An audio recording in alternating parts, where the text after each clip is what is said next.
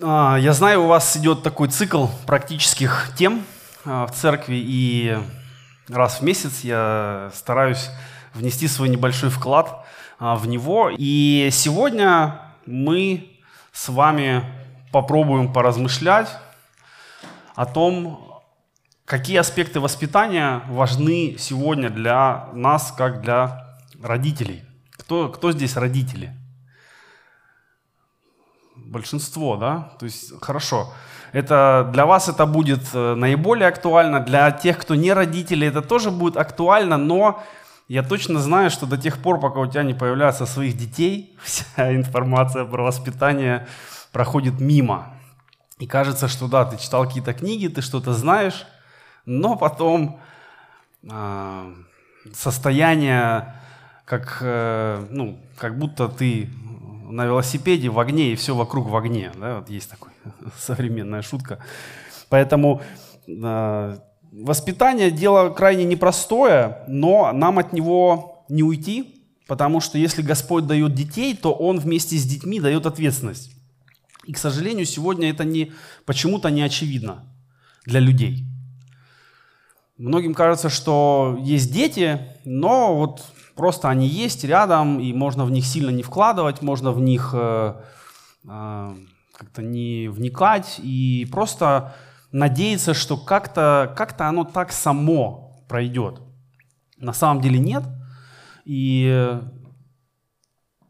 с другой стороны, есть ошибка, когда родители хотят в детях исполнить все, что не получилось у них – если вдруг вы думаете о том, что мой сын станет футболистом, потому что я хотел быть футболистом, и у меня не получилось, ну вот сын, конечно же, у него уже и кроссовки готовы, и мяч там над кроватью висит с рождения, и все такое, то, возможно, этого не произойдет, а если это произойдет, не факт, будет ли это хорошо. Как э, люди, слушающие Писание, следующие за Библией, мы, конечно же, знаем, что о воспитании детей говорится не, не, не абы где, да, а аж в десяти заповедях. Если мы откроем исход, 20 главу, то мы прочитаем 12 стих, «Почитай отца твоего и мать твою, чтобы жил ты долго на земле, которую дарует тебе Бог твой». И это первая заповедь, к которой прикладывается обетование, то есть некое следствие исполнения заповеди. И неисполнение этой заповеди в израильском обществе каралось очень сильно. Сегодня ну, нам сложно представить такие порядки, но мы читаем, что за оскорбление отца или матери а, можно было получить смертную казнь. Дети, конечно же, это благословение от Господа, но также это и серьезное испытание и для, отдельно для отца, для матери, и для семьи. Очень часто дети становятся испытанием семьи на прочность, на качество отношений. И это важный момент для любой семьи, это как бы переход на другой качественный этап, чего тоже не все понимают. И когда появляются дети в семье, люди пытаются жить обычной жизнью просто с детьми. То есть есть какие-то привычки по времени, по занятиям. Ну, просто есть дети, их надо учитывать, э, с ними надо что-то делать. И это тоже неправильно. Потому что в момент, э, когда появляются дети, да, и родители, ну, люди из просто мужа и жены становятся матерью и отцом, меняется их качественное назначение. И если сначала они были просто друг для друга, и основной задачей было радовать друг друга и не сильно раздражать, то когда появляются дети, у них появляется общая задача, которая больше, чем они каждый по отдельности. И на долгое время их общей задачей является, а, ну, назовем это воспитание детей. Такое слово, с одной стороны понятно, а с другой стороны не очень. Что означает воспитание детей? Вот как бы вы кратко ответили на этот вопрос?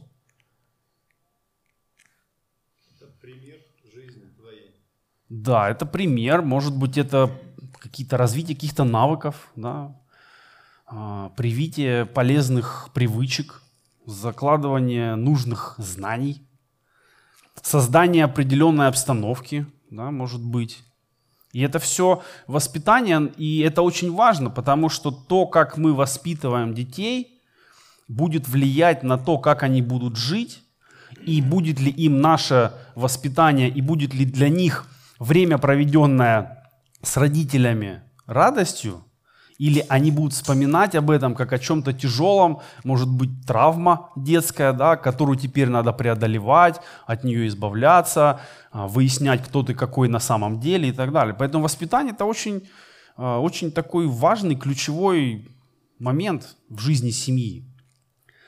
И вместе с тем об этом очень мало говорят. Очень мало говорят. И в церкви очень мало говорят. То есть э, понятно, что в церкви можно найти кого-то, у кого есть дети постарше, чем у тебя, прийти к ним и сказать, а что вы делаете, когда вот это? А что вы делаете, когда вот так? А как быть, если вот он орет всю ночь и непонятно, что ему нужно? Что делать с этим? Хорошо, когда в церкви есть разные поколения, и хорошо, когда люди могут учиться друг у друга и поддерживать друг друга. Но не всегда есть такая возможность. И почему-то считается, что вот воспитание это что-то, к чему человек должен сам дойти, прийти. И, конечно же, мы часто совершаем много, много ошибок на пути родительском. И если у вас не один ребенок в семье, у вас есть возможность либо повторить эти ошибки, либо новые совершить, либо наоборот исправить. Но в любом случае никогда ничего не идет идеально. Никогда ничего не получается с первого раза, как нужно. Поэтому не существует какой-то правильной, единственной а, модели воспитания, потому что люди слишком разные и обстоятельства слишком разные. Но есть одна задача, которая, можно сказать, одинакова для всех семей, где есть дети, и эта задача воспитать, помочь развиться человеку, который сможет самостоятельно принимать здравые решения. Вот, на мой взгляд, это цель воспитания.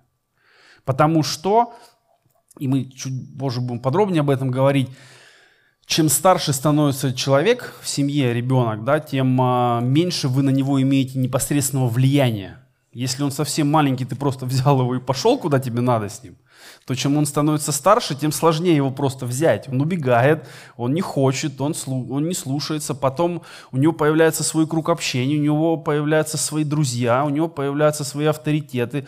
В какой-то момент он вступает в активную фазу противостояния с родителями. И вот то, что заложено раньше в детей, а, будет влиять на то, какой выбор в итоге они будут делать.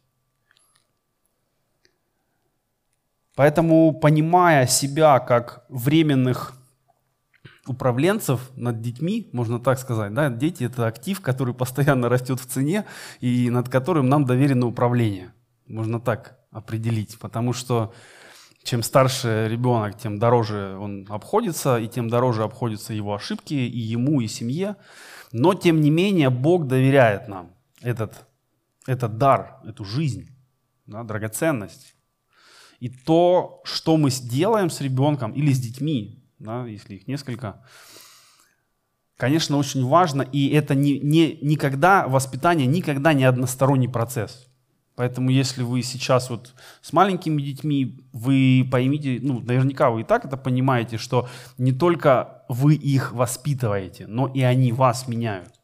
Они вскрывают многие-многие ваши минусы, они вскрывают многие а, какие-то глубинные вещи, на которые обычные люди просто не способны, потому что они не, не, не ваши плоть и кровь, а дети ваши.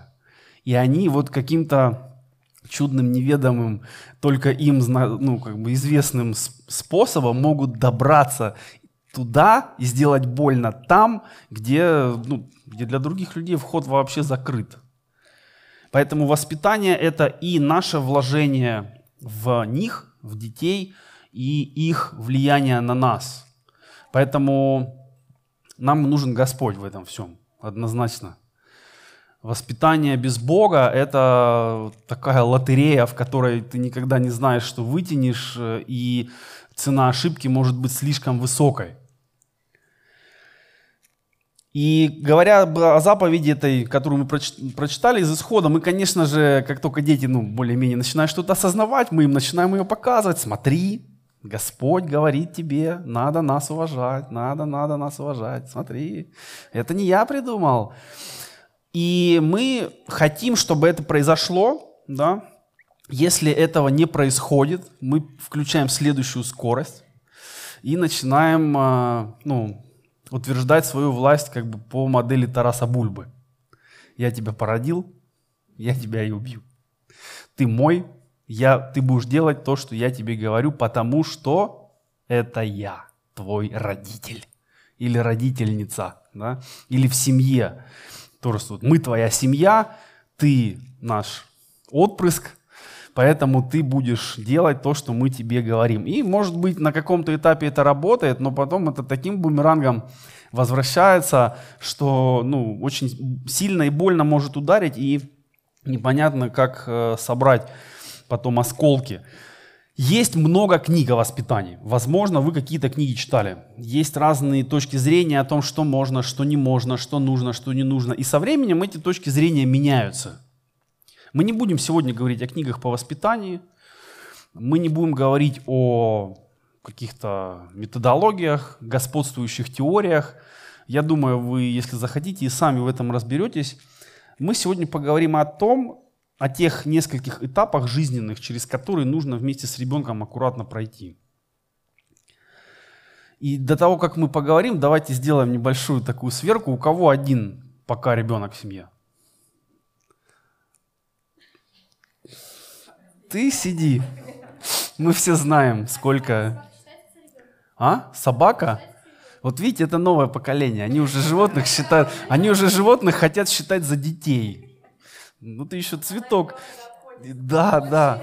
Она дорого обходится, но я думаю, что собака не является тренажером детей, как некоторые думают, что заведите собаку, на ней потренируйтесь, а потом у вас будет ребенок, и вы уже будете знать. Нет, понимаете, ребенка не закроешь в клетку на ночь, хотя хотелось бы.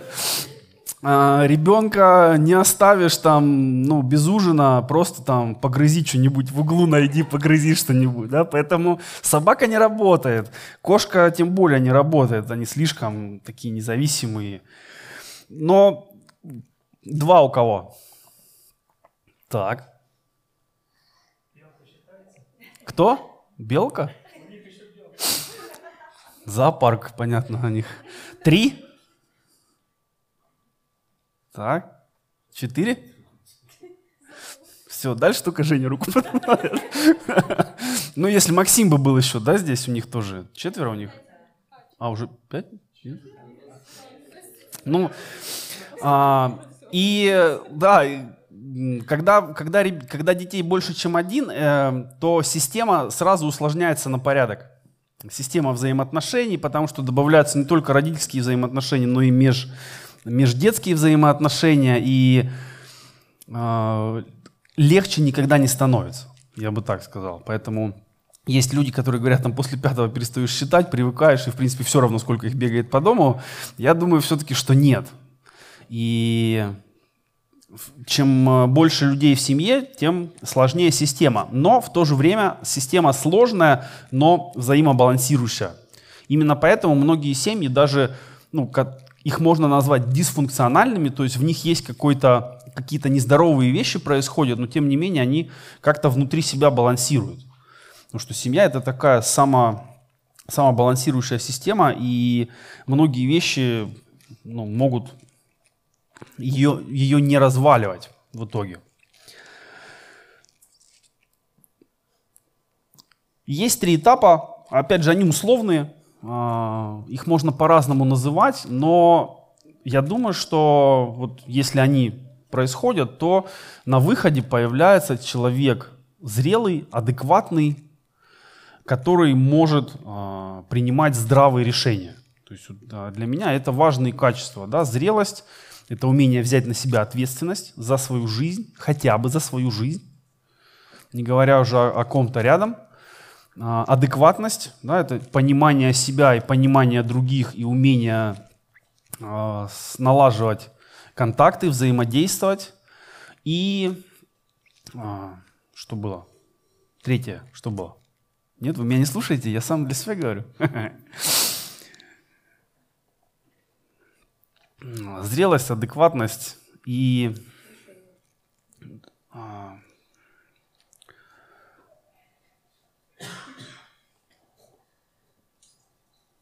ну хорошо. А, а, первый этап, мы в него попадаем автоматически, как родители и как дети. Он называется зависимость. Да? И на этом этапе, можно сказать, мы с детьми находимся до тех пор, пока они не начинают говорить «нет». И у разных людей это происходит в разное время, а, но вот пока дети либо не могут говорить, либо не совсем умеют себя выражать, это этап зависимости. И он, с одной стороны, самый легкий, с другой стороны, самый важный. И точно так же, как в первые а, в первое время в детском организме происходит максимальный рост и изменения, да, и количественный, и масштаб, масштабный, вот точно так же в момент воспитания самые важные вещи закладываются в самом раннем возрасте. Есть ошибка, которую совершают люди, говоря, что а, он пока маленький или она, вот он чуть-чуть подрастет, там, будет понимать, вот тогда мы будем заниматься его воспитанием. И тогда будет уже поздно. Воспитание начинается прямо вот э, с момента появления человека на свет. И воспитание включает в себя и тактильные вещи, э, сколько внимания, сколько объятий, сколько э, ну, какое питание, обстановка и все-все-все. И не нужно думать, что если ребенок не умеет говорить, он чего-то не понимает. Может быть, он не умеет это выражать так, чтобы вам было понятно, как родителям. Это да но он для себя что-то уже э, как-то понимает и с внешней средой взаимодействует. Поэтому на этапе зависимости важно создать э, максимальную безопасность, максимальное принятие и максимальную доступность для ребенка. Да? То есть он, ну, условно говоря, не должен там по несколько часов орать, потому что на него никто не обращает внимания. Это важно, потому что в дальнейшем э, построение взаимоотношений э, может очень сильно зависеть от того вообще, как человек воспринимает себя. Да? Считает ли он себя достойным, считает ли он себя значимым, считает ли он себя способным, нужным. А все это происходит от, от родителей и закладывается как раз вот в это время, когда ребенку уделяют внимание, когда его любят просто так, когда ему не надо ничего доказывать, когда ему не надо кем-то быть, кем-то стать, принести там пятерку из школы, чтобы тебе что-то дали и так далее. И ошибка на этом этапе очень часто заключается в том, что родители не готовы вкладывать прямо вот столько времени. Потому что кажется, что, опять же, он еще маленький, а мы еще молодые, да, и вот поэтому пусть он как-то там растет, развивается, а мы тоже будем жить, и потом как-то вот все это где-то сойдется. Поэтому я и говорил, что появление детей меняет семью в качественном отношении, и люди перестают быть про себя, они начинают быть про других, про других людей, в частности, вот про детей. И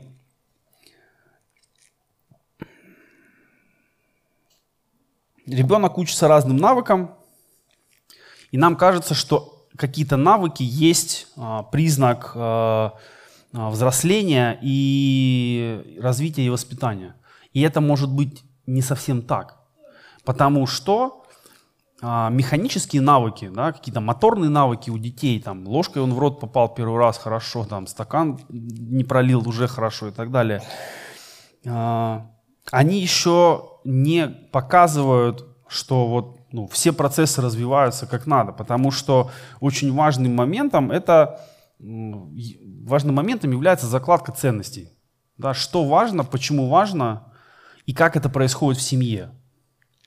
И так как маленькие дети, они ну, сложно выражают себя и сложно понимают наши взрослые объяснения, то создать это можно вернее, вложить это можно только одним образом, создавая обстановку безопасности, принятия и доступности для ребенка. Это важно, и через это э, у него уже в маленьком возрасте или у нее появляется э, принятие себя. Сегодня многие люди ходят к психологу, потому что им сложно вот, принять себя. Они не понимают, кто они, им непонятно, на что они могут рассчитывать, как им строить взаимоотношения.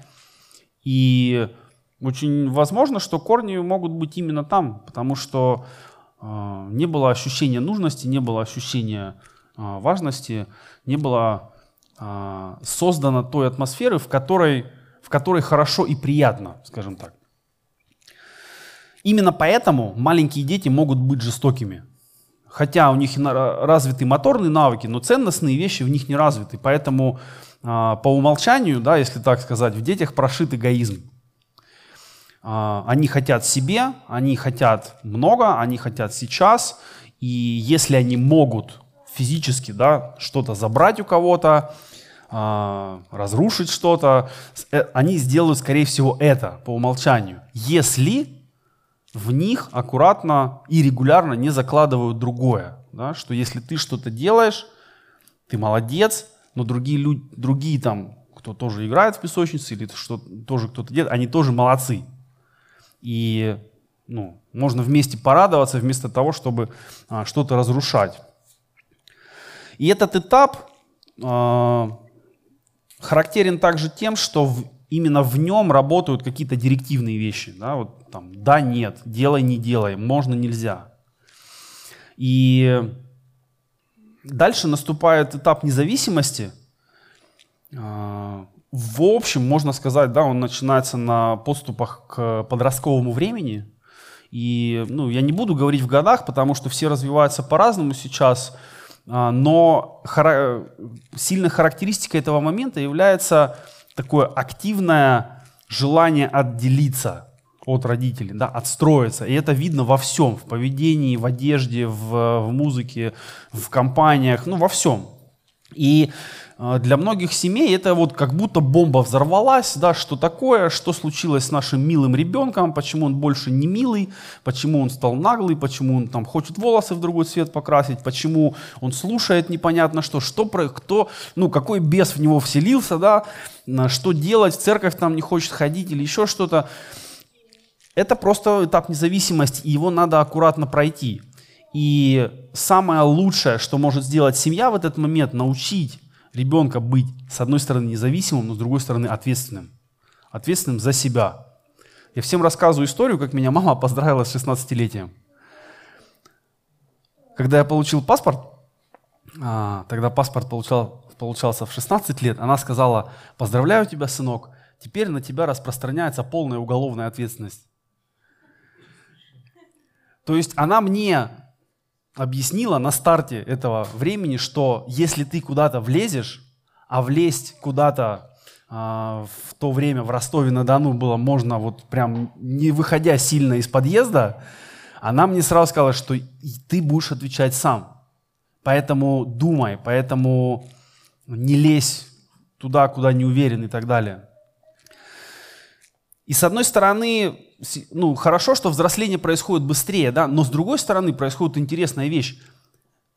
Общество, люди всеми силами хотят продлить этап детства. Вы знаете, что уже официально молодежь это 35 лет. Мне это странно, да? Потому что, ну, 35 лет ты уже, ты не можешь быть молодежь. Ты уже ну, ты, ты можешь чувствовать себя молодым, но у тебя уже должны быть какие-то занятия в жизни, ты уже должен себя как-то проявить. Может быть, у тебя уже дети есть, поэтому, ну, как, как ты можешь считаться молодежью? И это говорится о том, что до 35 лет можно вот не брать ответственность, можно вести себя как такой подросток на гормонах, можно делать все, что хочешь, и тебе за это ничего не будет, ты же еще, ты же еще не вырос, ты же еще маленький.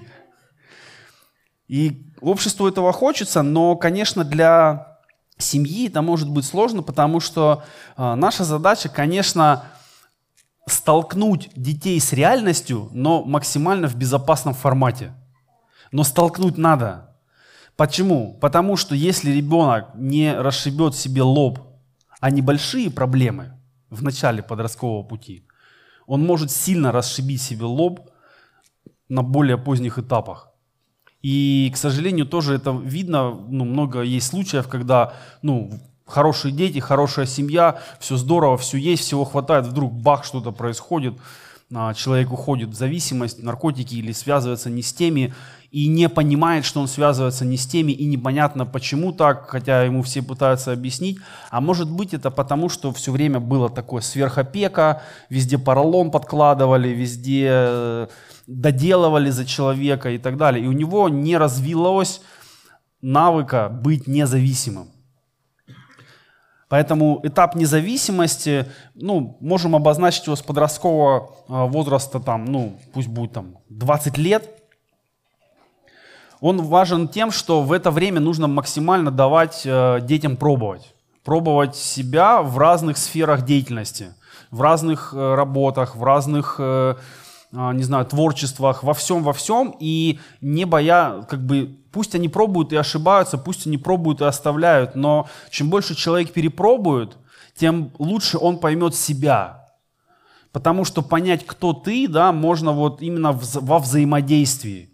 Там кому-то нравится индивидуальный спорт, кому-то нравится командный спорт – Кому-то нравятся тихие занятия, кому-то нравятся громкие занятия, кому-то нравится рисование, кому-то нравится музыка. Но понять это в, в разговоре невозможно. Поэтому нужно пробовать, пробовать, пробовать и смотреть, от чего, ну, условно, у человека горят глаза, чем он готов заниматься постоянно. И в эту сторону его аккуратно двигать. И в этот этап важно выстраивать отношения сотрудничества. И именно к этому этапу, я думаю так, относятся слова Павла из послания к Ефесянам. Давайте откроем послание к Ефесянам, 6 глава. Мы же, ну, все-таки в церкви. А, надо, надо Библию открывать и в Библии читать.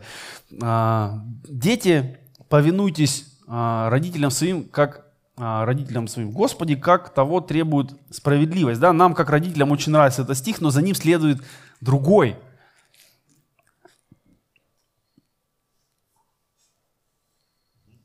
Да, почитай отца твоего и мать, это первая заповедь с обетованием, да будет тебе благо, и ты будешь долголетен на земле. Это тоже отсылка к Ветхому Завету, мы это помним, знаем, понимаем. И вот четвертый стих, мы об него просто как разбиваемся. Да? И вы, отцы, не раздражайте детей ваших. Это важно уметь вовремя уйти с дороги. Это важно вовремя просто замолчать. Вот у меня с этим всегда проблемы в семье вот у меня сидит цензор, она как бы не даст мне сегодня ничего левого сказать абсолютно. Сегодня стопроцентная честность. Поэтому вот мне, мне сложно замолчать. Я, я хочу, чтобы мое слово было последним. Я хочу, чтобы даже если, его, даже если с ним не согласятся, чтобы его услышали, и после него осталась тишина. И этого не происходит. Поэтому в нашей, в нашей семье происходило много разных ситуаций. И потом я понимаю, что вот если бы я остановился вот там, ничего бы не было. Но это сложно. Поэтому я и говорю, что воспитание это всегда двухсторонняя дорога. Мы воспитываем детей, дети меняют нас. И что для вас означает не раздражать ваших детей? Что для вас означает не, не, не быть в их жизни там слишком много или слишком навязчиво или слишком э, пытаться за них что-то делать. И вот этот новый формат отношений, если в первом этапе можно быть директивным, да, туда ходи, туда не ходи, вот это на день, вот это нет, это ешь, это не, это потом, да, сначала суп, потом десерт.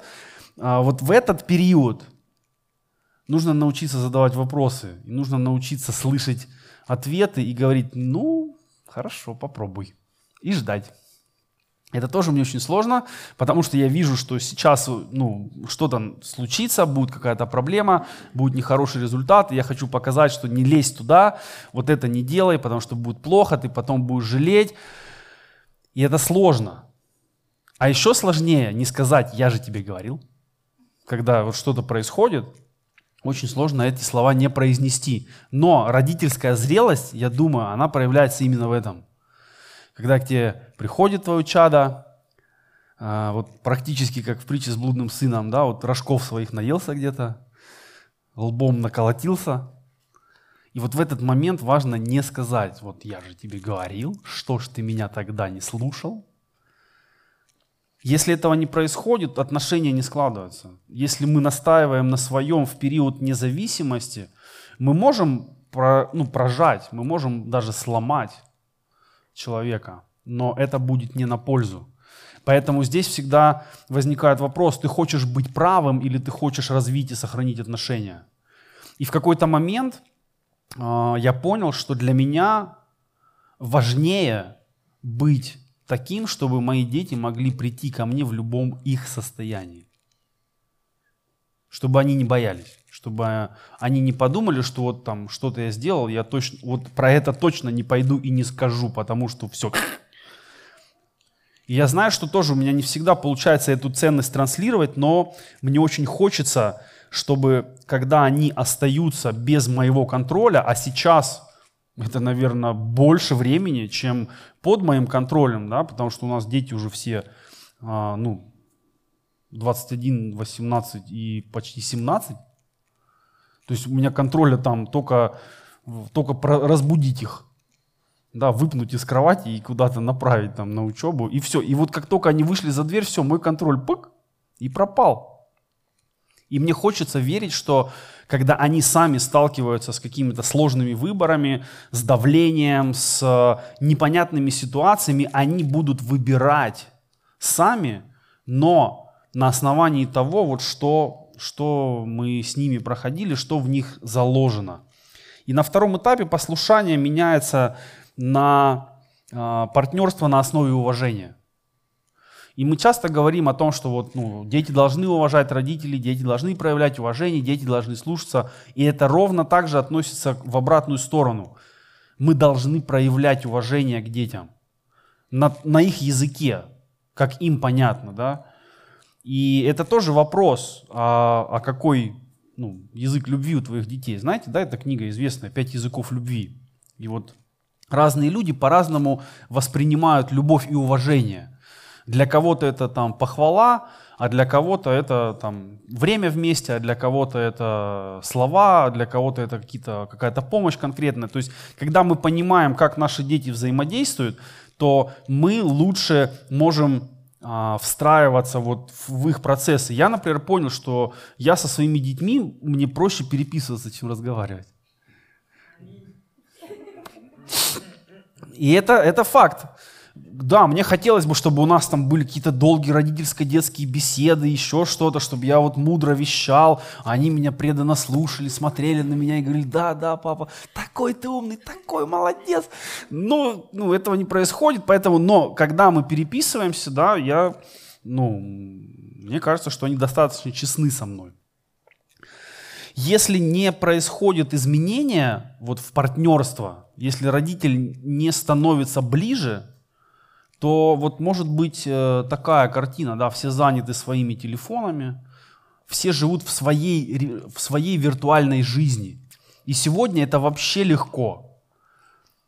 Быть рядом физически, но быть абсолютно далеко эмоционально. Поэтому, опять же, нужно думать, а как, как, как это все устраивать, да? о чем переписываться, о чем разговаривать, когда отложить телефон и посмотреть в глаза, а когда может быть написать, послать смешную картинку и понимать, что этого абсолютно достаточно. Пример заразителен. И любой пример заразителен. Одна из причин, почему я ну, регулярно тренируюсь, я хочу, чтобы для моих детей это было нормально.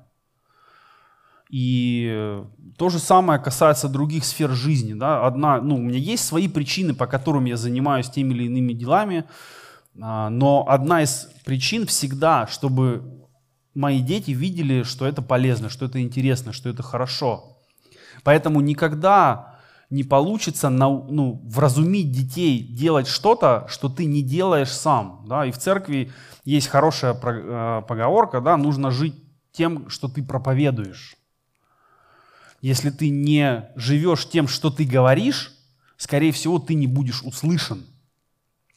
Потому что то, что для тебя важно, выражается в делах. Поэтому вот вы сейчас думаете, что я хочу, чтобы мои дети что-то там сделали или что-то начали начните это тоже делать. Сначала сами, потом, может быть, с ними. А, пригласите их в какой-то ну, в совместный проект, придумайте какое-то совместное действие, которое поможет а, вам вместе понять, почему это важно. Или, или вы можете, конечно, говорить от противного, да, что вот я многого в жизни не понял, многого не сделал, ты так не поступай. Ну, в надежде на то, что вас услышат и поймут. Может быть, но вряд ли. Если не возникает взаимного уважения, то отношения всегда натянутые. То есть ты всегда ходишь по краю, да, там кто-то сказал, началась, начался конфликт, конфликт перерос там в полномасштабную операцию, да, каждый подтягивает свои ресурсы, свои резервы, и дальше уже в зависимости от ситуации в семье могут быть очень долгие конфликты именно между родителями и детьми, и самое главное, они могут быть очень больными. И э, вот так происходит, когда не, выстроено изначальное уважение в семье. И дети видят, как вы относитесь к ним, дети видят, как вы относитесь э, друг к другу, дети видят, как вы относитесь к другим людям, они слышат, о чем вы говорите за столом, как вы говорите о своем начальнике или об учителях их в школе и так далее, и так далее. Много таких разных мелочей, из которых складывается их картина. Поэтому, я думаю, самый лучший вариант в этом – это быть везде настоящим и одинаковым. То есть ты в церкви, и дома, и на работе один и тот же. У тебя одни и те же ценности, они не меняются от локации, независ... независимо где ты. Ты везде с уважением, с честностью, с пониманием. И ты готов свои какие-то принципы отстаивать, говорить нет, когда это надо. Если же этого нет, дети очень быстро ловят фальш какими-то у них свои есть датчики, рецепторы, они очень быстро ловят фальш, когда ты не настоящий, когда ты не имеешь в виду на самом деле то, что ты говоришь. И они очень быстро ловят, а, значит так можно, значит это допускается. И они этот навык набирают, укрепляют, и потом, что бы вы им ни сказали, вы всегда можете получить в ответ на себя посмотри. Типа, а ты точно так же делаешь. Я помню, в, на, ну, в начале, можно сказать, моего служения я занимался с молодежью. Это было давно. И у меня была группа подростков, с которыми я проводил библейские занятия, были какие-то выходы, пикники, поездки, походы. Ну, в общем, такая бурная жизнь церковной молодежной группы. И вот вдруг однажды а, в, ну, мы собираемся, и из рюкзака у одного из а, ребят, скажем так, выпадает порно-журнал. Все как-то...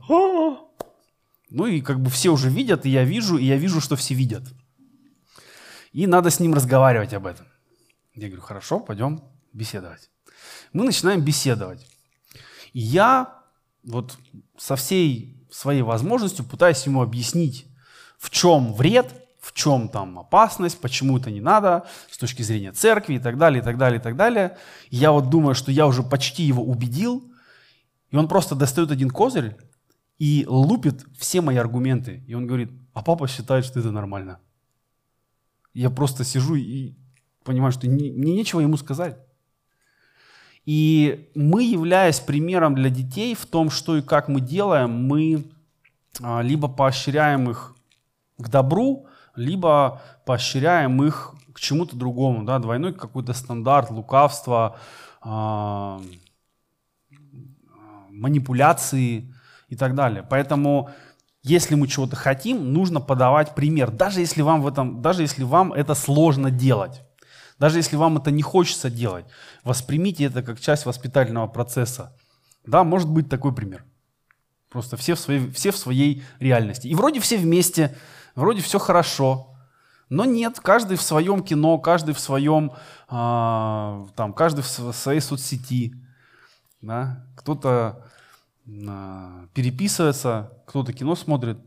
И вот здесь мы говорим о важности понимать, о чем, что твои дети смотрят и чем они увлекаются. Небольшой тест для вас, родители. Кто из вас знает, что такое ТикТок? А кто из вас там есть? Уже вышел. Я тоже вышел. Три раза пробовал, не, не вынес. Но, по крайней мере, я знаю, что это. Я знаю, как, что там происходит. А, смотрите ли вы Netflix? Так. А, постите ли вы сторисы в Инстаграм? Кто-то да, кто-то нет. Подписаны ли ваши дети на вас? Есть ли, у вас, есть ли у ваших детей аккаунт, на который вы не подписаны, а может быть даже забанены там? Да. Понимаете ли вы музыку, которую они слушают? Да, вот фиксики это, это блаженство. Я помню, что в мое время это был мультфильм Геркулес. И Геркулес э, был отличный герой. С помощью Геркулеса можно было заставить есть кашу э, и заставить там спать, потому что потом можно было смотреть Геркулеса и так далее. Это было золотое время. Но к чему я говорю? Все то, что мы перечислили, и даже больше борется за внимание наших детей. Оно борется и за наше внимание, конечно, но все вот эти э, штуки интернетные, они борются за внимание. И вот вопрос, а что вы можете предложить вместо этого? А ничего. Вы ничего не можете предложить, кроме себя. И если вы не интересны, то вы проиграли. Если вы не можете как-то ну, пошутить с детьми, потому что вы просто не понимаете их уровень юмора, вы проиграли. Если вы не можете э, завести с ними беседу или влезть в их разговор, да, и быть для них адекватным и интересным на их уровне, вы проиграли.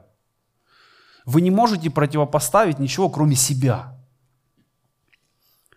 Поэтому нужно развивать себя нужно развивать себя для, хотя бы для того, чтобы быть а, более-менее понятным для ваших детей.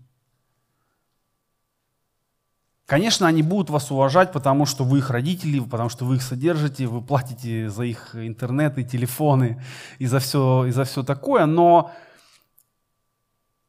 если это все, если, только, если они ну, уважают или не перечат вам, да, можно так сказать, только потому, что вы обеспечиваете их материальные задачи, материальные нужды, то, можно сказать, вы тоже проиграли. И, может быть, вы ну, находитесь на распутье, да, а вот как быть, куда смотреть, на, на какие соцсети подписываться. На самом деле можно никуда не подписываться, но вот вам должно быть интересно с детьми, ваш, вам должно быть интересно с вашими детьми на том уровне, на котором они сейчас. И поэтому а, не вы должны их тянуть, не они должны вас понимать, а вы должны понимать их. есть такой ну, прием, да, когда вот э, на воскресной школе мы учим учителей, мы говорим, если дети маленькие, и ты что-то им хочешь сказать, тебе нужно присесть, чтобы оказаться с ним примерно одного роста. Потому что если ты стоишь над ним и что-то ему говоришь, ты большой и страшный. А если ты присел, то ты более понятный. И вот нам нужно понимать, на какой, на какой уровень нам присесть. А может быть, на какой уровень нам подняться? Допускаете ли вы, что ваши дети уже сейчас лучше, умнее и продвинутее вас? Конечно, такого не бывает. Но да, если, если это так, если действительно в чем-то они лучше вас, признайте это и приходите к ним вот как бы с уважением, как к определенному специалисту, это будет очень сильно их поднимать еще выше, и они будут стремиться еще лучше. И настанет тот момент, когда они обгонят вас. Более того, вы должны стремиться к этому моменту, вы должны всячески их к этому двигать и поощрять, и говорить, я хочу, чтобы ты был лучше, умнее, быстрее, сильнее, чем я. Потому что это значит, что ты будешь обо мне хорошо заботиться, когда я стану старенький. Я всегда говорю детям, я хочу, чтобы вы зарабатывали так много, чтобы у вас не было проблем вообще позаботиться о ваших престарелых родителях. Это, конечно, ну, шутка, но в каждой шутке есть доля правды.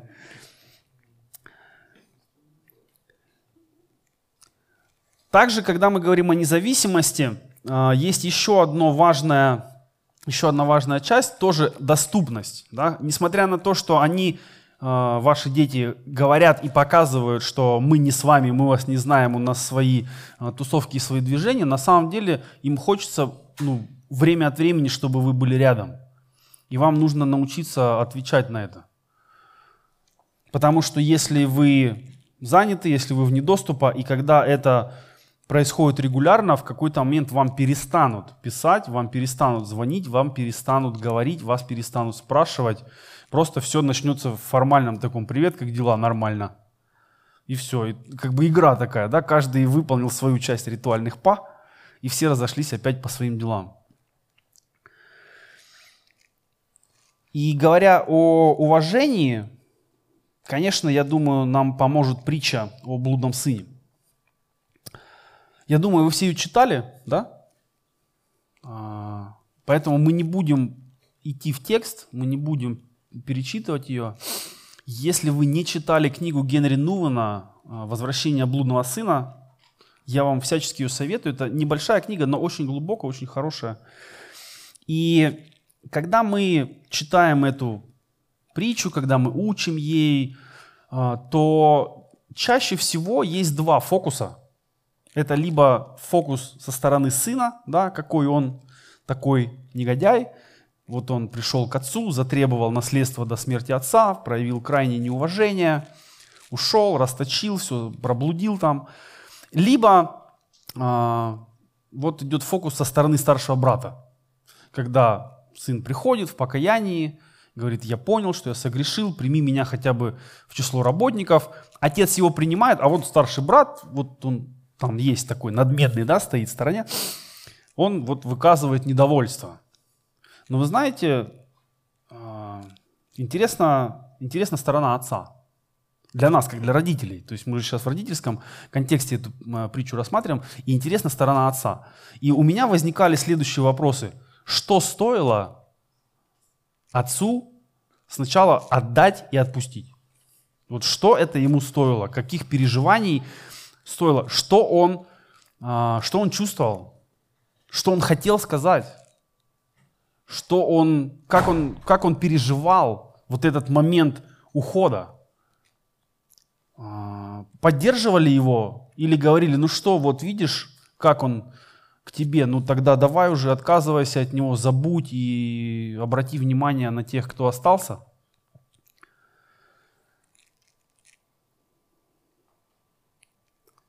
Спрашивал ли он себя, что я сделал не так?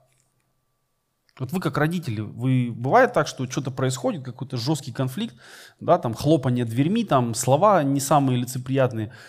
И вот, и ты сидишь потом и думаешь, что я сделал не так? Почему это произошло? Вот я вот думаю, спрашивал ли он себя, вот прокручивал ли он там детство, еще что-то, и вот он всматривался в эти этапы и спрашивал ли он себя, где, где я ошибся, где я что-то не доделал, где я что-то не досказал, почему я сегодня получил вот это. Почему я получил сегодня вот это обращение? Почему, почему, почему, почему? Это огромное количество вопросов, которые, на которые, в принципе, нет ответов. И от этого не легче. И когда блудный сын, наблудившись, да, просадив все, что он забрал, вернулся, вот чего стоило отцу сказать, я не хочу знать тебя. Тебя больше нет в моей жизни. Ты свой выбор сделал. Свободен. Дверь там. Что стоило ему принять вот не просто вот через какие-то ломки, да, а принять настолько щедро, а, что вот старший брат просто возмутился и был оскорблен до глубины души. Да? То есть настолько, настолько этот прием был ошеломительно а, щедр и расточителен. И вот это качество вот отца, да, или можно расширить его, сказать, это качество родителя, качество, многие качества родителя, которым нам надо стремиться как вот последователям Христа. Иисус же рассказал эту притчу своим последователям, да? Мы сегодня его последователи, мы за ним следуем. Вот он дает нам эту притчу. Мы можем смотреть на нее с разных сторон, но являясь родителями, нам, конечно, надо серьезно всматриваться в эти слова со стороны отца. Ну и матери тоже, конечно. И Бог не зря раскрывается в Библии в образе родителя. Это тоже пример для нас. Да? Это наши взаимодействия с детьми очень многое открывают нам о наших взаимодействиях со Христом, с Богом. Я для себя очень много понял, как я выгляжу перед Богом, когда я стал отцом. Когда дети капризничают, когда они не слушаются, и мне это не нравится. И вот мне хочется что-то с ними сделать, а я понимаю, что а я-то такой же перед Богом. А хочется ли ему мне это? Пык, отвали, не мешай, не напрягай, уже достал. Сколько раз я тебе говорил, сколько раз я тебе отмывал. И ты опять туда же. Я не знаю, хочется ему или нет, я знаю, что он этого не делает. Да, и мы читаем, что приходящего ко мне не изгоню вон. Вот это тоже родительское качество приходящего ребенка не отодвигать. Неважно, как мы заняты, неважно, как мы, а, что с нашими эмоциями, что с нашим настроением и состоянием, вот переключиться, да, переключиться и послушать, переключиться и принять, переключиться и спросить, посмотреть в глаза. Может быть, на короткое время. Но я часто замечал, когда дети были маленькие, вот они бегают, бегают, бегают, потом они вдруг к тебе прибегают, задают какой-то абсолютно глупый вопрос или требуют твое время, ты поворачиваешься, и как только происходит вот, синхронизация с глазами, как будто у них что-то типа все классно, все нормально, и они побежали дальше своими делами заниматься. Но вот этого момента, если его нет, у них какая-то тревожность, да, там, ну, нету, нету зрительного контакта, нету, нету синхронизации. Поэтому, когда вы думаете о себе как о родителях, а, также думайте о себе, что мы все дети Небесного Отца, и мы многому можем научиться у Него, глядя на то, как Он общается со своими детьми, со своим народом, а, с нами, как с церковью. Если второй этап, независимость, пройден, то, по идее, должен произойти следующий этап – это взаимозависимость. Когда человек научился стоять на своих ногах, когда он понимает, кто он, да, и кто, и кто люди вокруг, он понимает, что у него есть свои жизненные границы и принципы, но также он понимает, что у других людей есть свои границы и принципы, их, он умеет их уважать, умеет отстаивать свои, то здесь опять происходит качественный, качественный скачок изменения отношений. Да? И это уже не родитель, ребенок, это равные взрослые. И это тоже непросто, потому что, ну, принять совет от того, кто когда-то, за кем ты когда-то менял подгузники, да, и все вот это выносил, убирал и кормил, и, и теперь принять какой-то совет, это очень сложно, это бьет по нашему самолюбию. Но именно в этом есть естественное развитие. И мы, нам нужно к этому стремиться. Нам нужно считаться со своими детьми как с равными взрослыми, особенно когда они сами становятся мужьями или женами. И тогда ну, твой сын, он, можно сказать, во вторую очередь твой сын, а в первую очередь он уже муж. Да? У него есть жена, у него есть семья и ты вот ты общаешься в жизни с другими людьми там на работе, которые тоже являются мужьями, ты же там их не, не троллишь, там подзатыльники не даешь, не гоняешь их в магазин. Вот и со своим а, ребенком тоже так надо поступать. Это непросто. Если нет понимания и практики взаимозависимости, то э, крайностью неприятной очень может быть созависимость. Есть немало примеров, когда дети живут за счет родителей до глубокой старости – Потому что им так классно, им так удобно, их никто не отделил в свое время, им, а, их не научили самих а, заботиться о себе, поэтому они продолжают перекладывать заботу о себе на родителей, на общество. Да, среди таких людей очень много а, людей, которым а, которые вот как будто им все должны, да, и общество должно, и президент должен, и, и Бог должен, церковь, все, вот куда они не придут, им все должны, они за любой помощью ходят, они все получают, но они свою жизнь не меняют. Это вот э, признак созависимых отношений. И есть созависимость э, родителей от детей, есть наоборот, когда родители не отпускают, не готовы отпускать детей. Все эти страшные истории, когда там, ну, теща приходит там смотреть, как э, жена приготовила борщ ее любимому сыну, да. Вот. Ну да, наоборот. Я, я все время путаю эти, эти ну, связи и названия. Но в любом случае это дисфункция, то есть это нарушение нормального состояния. Поэтому взаимозависимость основана, во-первых, на, сначала на независимости. Если человек не является независимым, он не может быть взаимозависимым. И для детей важно сначала, ну, сначала их научить быть самостоятельными, а потом они увидят, что э, есть другие люди, кого надо слушать, кого надо уважать, и с кем можно построить больше, чем в одиночку. Вот о чем говорит взаимозависимость, что мы можем вместе сделать больше, чем поодиночке. Объединив ресурсы, объединив усилия, да, мы можем сделать больше, лучше, интересней. И творчество лучше проявляется среди независимых людей. И, конечно, мы должны понять, что вот, ну, эти три этапа, они могут по-разному растягиваться в жизни. Но если, если вы где-то застреваете со своими детьми, то вы не сможете потом перепрыгнуть. Да? Нельзя из зависимости, из первого этапа, прыгнуть сразу во взаимозависимость. Так не происходит. Поэтому, когда мы размышляем, а как нам э, воспитывать детей, то вопрос не в каких-то конкретных шагах. Вопрос именно в важных принципах, которые должны быть сначала в жизни родительской, а потом родители будут передавать ее в жизнь детей. И в заключении можно сказать, что, конечно, воспитание – это и труд, и искусство. И нам нужно совершенствоваться и там, и там. Нам нужно упорно трудиться и понимать это как вот а, серьезную работу, но также понимать, что это, это и творчество, это и искусство, которым а, ну, в котором есть немало интересных открытий.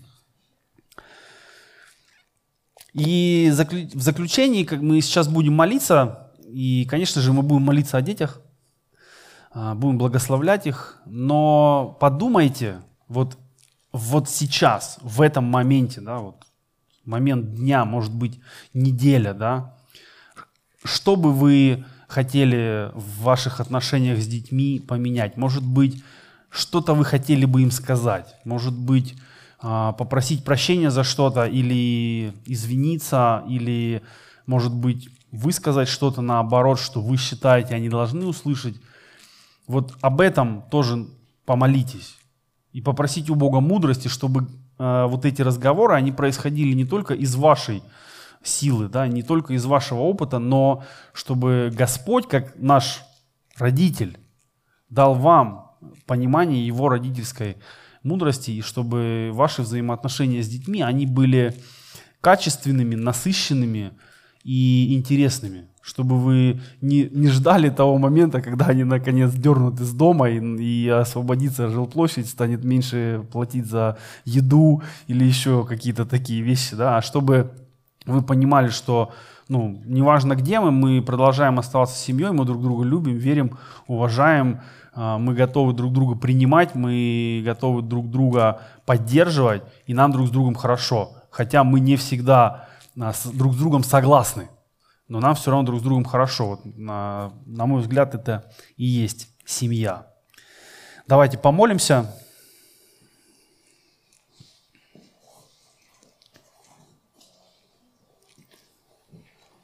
Господь Отец, мы обращаемся к Тебе, как к нашему Отцу, много раз на день. Мы часто говорим эти слова, может быть, не сильно уже вдаваясь, а что, а что это значит на самом деле? Что Ты наш Отец, что Ты наш Господь, но Ты также наш Отец. Я прошу Тебя, Господь, за каждого человека, который сегодня слушал эти слова, размышлял, возможно, будет продолжать размышлять, Откройся им как Отец еще раз, еще сильнее, чтобы отношения с Тобою, они были прежде всего как детей с Отцом, чтобы мы, обращаясь к Тебе, не боялись, не сомневались, не пытались лукавить, но честно, искренне приходили к Тебе. Если это будет происходить, тогда мы можем рассчитывать на то, что и наши дети могут честно искренне приходить к нам, как к родителям, зная, что мы тоже будем их слушать, мы будем стараться их понимать, мы будем стараться их принимать. И даже если не во всем с ними соглашаемся, мы э, хотим для них хорошего, и мы на их стороне. Помоги нам увидеть, где в нашем родительстве мы можем использовать какие-то неполезные модели или навыки.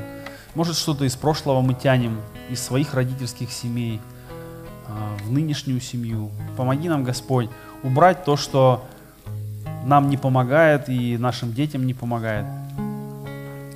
Просим, помоги нам вкладывать в наших детей время, силы, средства, но больше всего постараться вложить в них ценности Твоего Царства.